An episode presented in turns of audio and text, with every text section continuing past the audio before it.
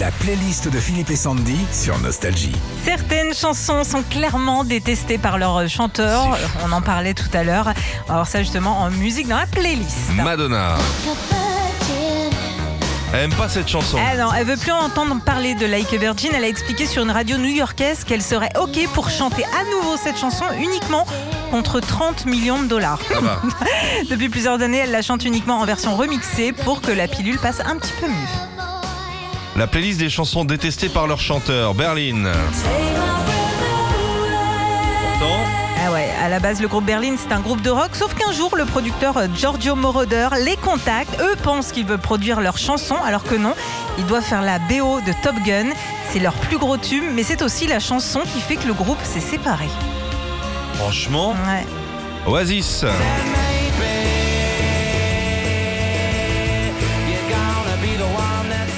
En 95, le groupe anglais Oasis sort leur plus grand tube, Wonderwall. Et pourquoi ils ne l'aiment pas? Bah Parce qu'en fait, elle n'est pas finie. Pour eux, c'était qu'une maquette. Ah, dis donc. Ouais. C'est belle la maquette. hein. C'est comme une maquette de bateau, mais t'as pas fait la peinture. c'est Tina Turner. Oh, c'est la meilleure. À la base, cette chanson a été proposée à plusieurs chanteurs et groupes, dont Donna Summer. Tout le monde l'a refusé. Tina l'enregistre quand même sans trop l'aimer. Et elle a bien fait car c'est l'un de ses plus gros tubes. Ah, c'est ma préférée, moi. Hum.